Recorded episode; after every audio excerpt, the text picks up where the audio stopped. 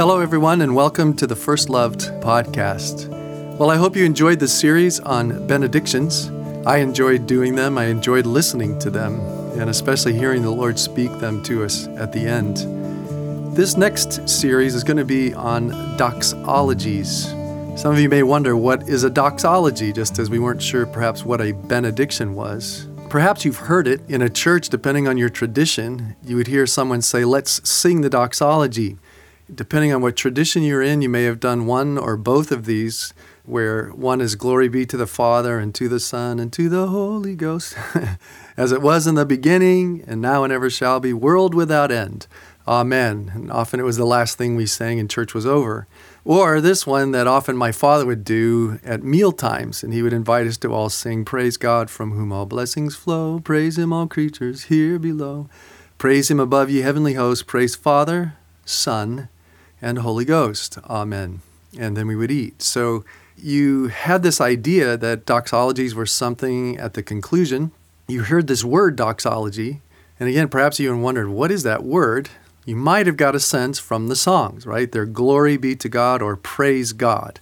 Well, doxology, the two words that are put together, the Greek words, one is doxa, which means glory, splendor, or grandeur, and logos, which means word or speaking. And so most doxologies were short hymns or words of praise to God that would be done often at the end of a service, at the end of a prayer. And so we have this idea that that's what they're for. And my concern is that as I was preparing for this and thinking about it, is that some of these things we do often can unfortunately become kind of rote. We just do them because, well, that's just how we end all the time. And the power of it can get lost. The meaning can get lost where you just stand there and just sing and praise God from whom all blessings flow and you just do it. But this is about giving glory, giving praise to God. They're words of praise to God, often set to music, but not always. Now, what does it mean to God be the glory? Well, the idea behind it is that simply God is the supreme being and creator of all. And so to glorify Him means that we are to acknowledge that greatness and splendor through honor, worship, and praise, of which He alone is worthy because He is God of all. To God be the glory when it's directing our attention to say, let's glorify God. It's really a word for giving Him praise worship, honor. And it's centered around his worthiness of it. It's because of who he is, his greatness, and his being. Now, here's the thing about it, though, as I was reflecting, praying, enjoying preparing these talks, is that again, to just sing it sometimes at the end of a service or even as just a moment in time where, again, where my father would say, let's just sing this song, praise God from whom all blessings flow, is that it's not necessarily flowing out of an experience of focusing on who God is, remembering who He is and what He's done, so that the doxology becomes primarily a response, a response of our hearts to who He is, what He's done.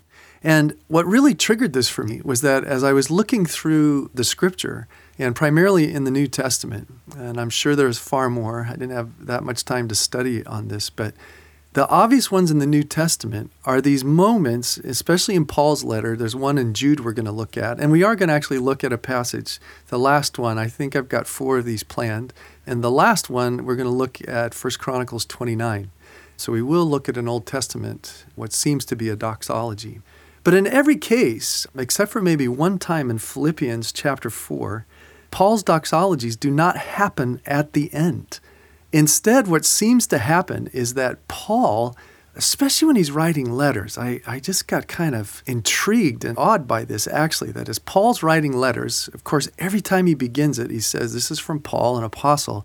And then it's always tied to God and Jesus, and sometimes even the Holy Spirit. In one case, in Galatians, he begins like this Grace and peace to you from God our Father and the Lord Jesus Christ, who gave himself for our sins to rescue us from the present evil age, according to the will of our God and Father, to whom be glory forever and ever. Amen. So there's the doxology. To whom be glory, to whom be honor, to whom be praise forever and ever. Amen. But that's verse 5 in chapter 1. He's just got started. I think because somehow he's always so God conscious of what he's writing that this is about us being involved in God's story, God's moving in our lives and history. This is about God. In the beginning, God. It seems like Paul is always aware that everything I'm going to write to you about, everything I think about, is this constant awareness that it's God first, who He is and what He's doing. And every now and then, as he's writing, he just breaks into these moments of doxology, these moments of giving glory to God. Like I said, the one in Philippians 4 19 and 20, it's just right before the end of the letter.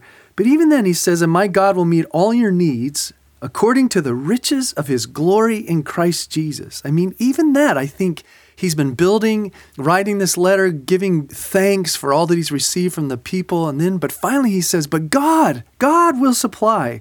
He will meet all your needs according to the riches of his glory.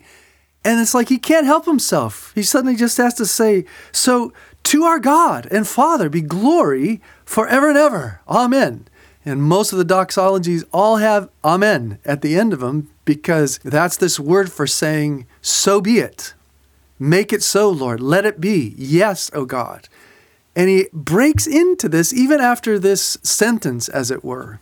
Well, it caused me to think of Romans 1 21, where Paul is addressing the church and he says this statement that although we, human beings, knew God, we neither glorified him as God nor gave thanks to him. It's like this is the primary sin, if it were in some level. Well, it's still about love, so I don't want to go there. but still, he says, if you know God, if you've experienced God, although they knew God, if you know God, the response should be glorifying Him, praising Him, honoring Him, worshiping Him, and giving thanks to Him.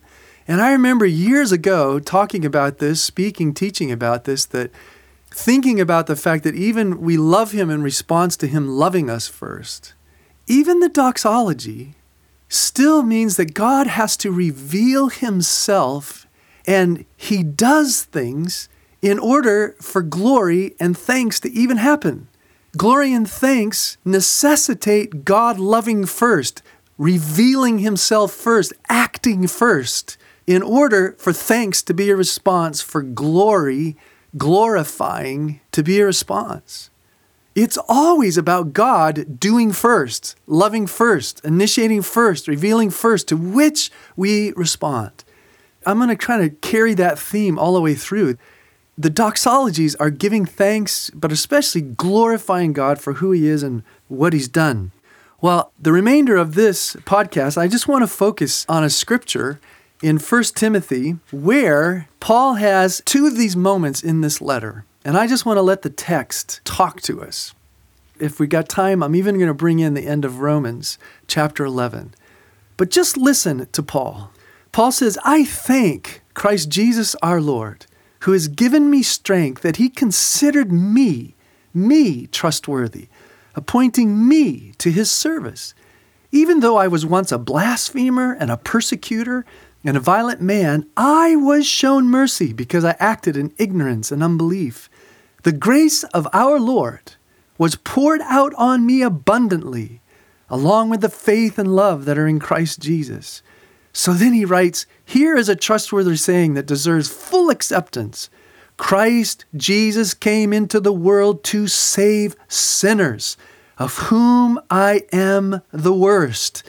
And I couldn't help but thinking about John 3 16 and 17, though, that that's true. Christ Jesus came into the world to save sinners. But in John's gospel, John says, But it's God who so loved the world that he sent his son. And he didn't send Jesus into the world to condemn the world, but to save the world. So here's one who's been saved by the love of God and the and the death and resurrection of Jesus. So Paul's reflecting look, this is trustworthy. Jesus came into the world not to condemn, but to save sinners of whom I am the worst.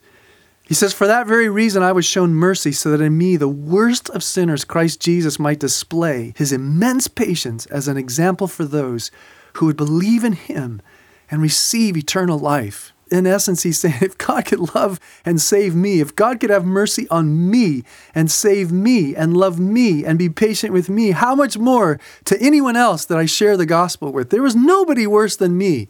So you can have full confidence that God loves you and Jesus died for you and his grace can work in your life too. As he's writing this, all of a sudden he says, Now to the King eternal, immortal, invisible, the only God, be honor and glory forever and ever. Amen. Right there at the beginning of the letter. But what triggers that doxology? What triggers that eruption as Paul's writing is that he's remembering, he's reflecting, he's thinking on the fact that it's God, the King eternal, the one who's King forever, who's immortal. He is life. He will never die. He's always been, always will be, always has been. He's invisible. He's the only God. It's that God who sent Jesus into the world and to not condemn, but to save.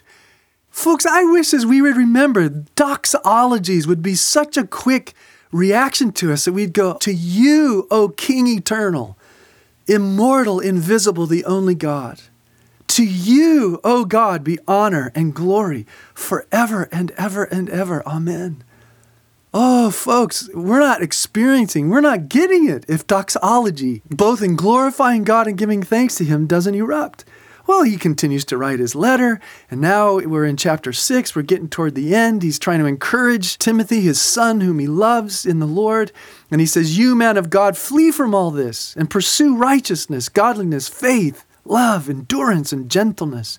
Fight the good fight of the faith. Take hold of the eternal life to which you were called when you made your good confession in the presence of many witnesses. And then he returns to God. He says, In the sight of God. And then I love this. He always interjects these little things about who he is that's a part of his glory and his splendor and his wonder.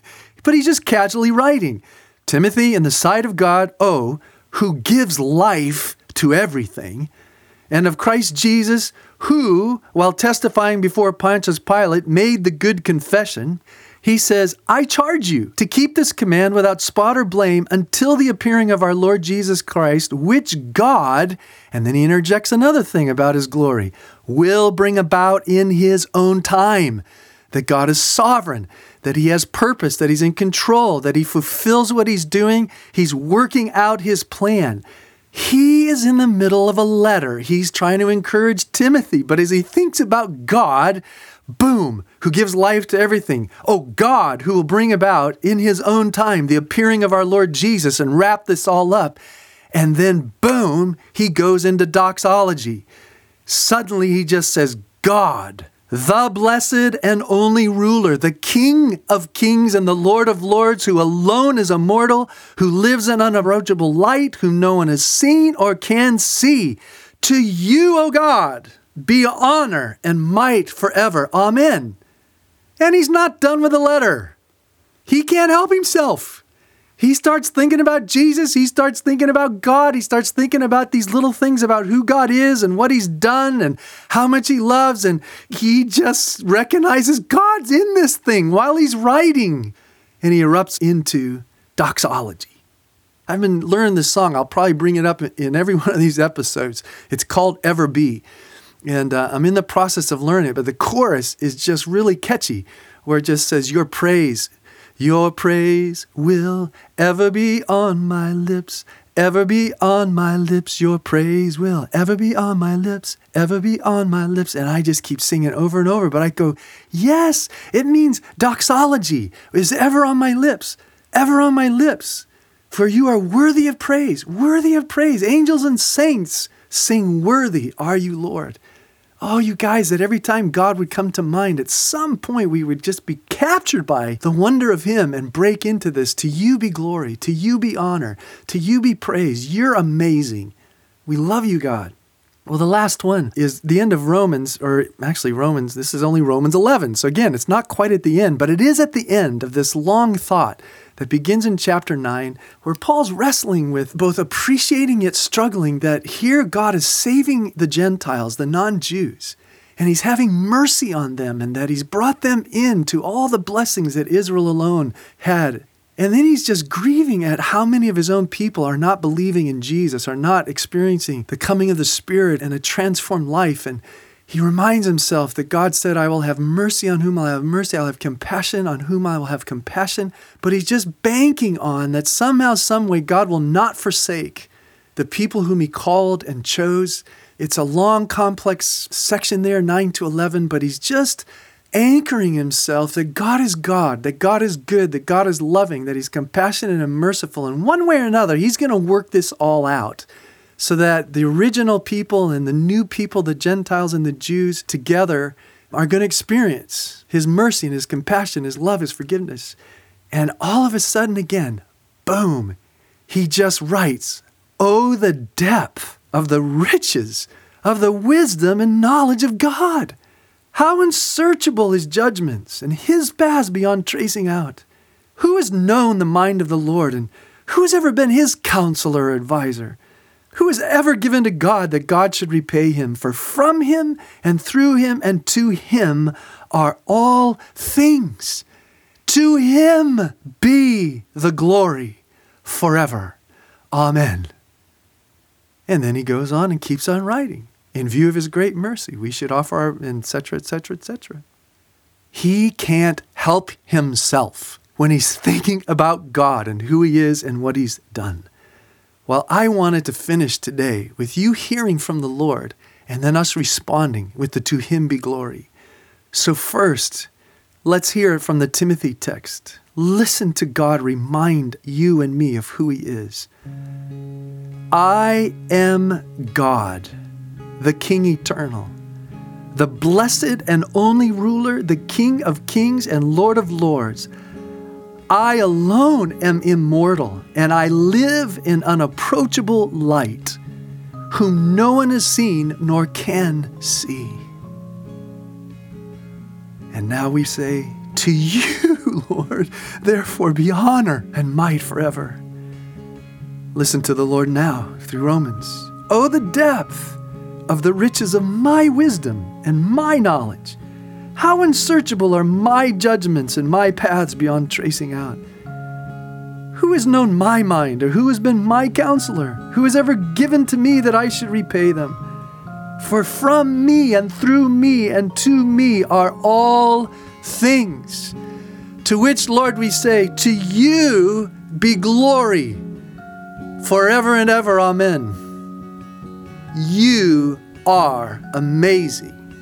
Your wisdom, your knowledge, your paths, your ways, who you are as God, your grace and mercy and love and patience that you've poured out on us through Jesus. Oh God, we just erupt and say, To you, to you be the glory forever and ever. Amen. So I just pray right now for us all, Lord, as we're listening, if we're in the car, wherever we are, oh God, I pray that your praise would ever be on our lips, ever be on our lips, because you are so worthy of it. Thank you, God, for the revelation that brings about this response from our hearts. We love you and praise you in Jesus' name. Amen. God bless you all and have a great day.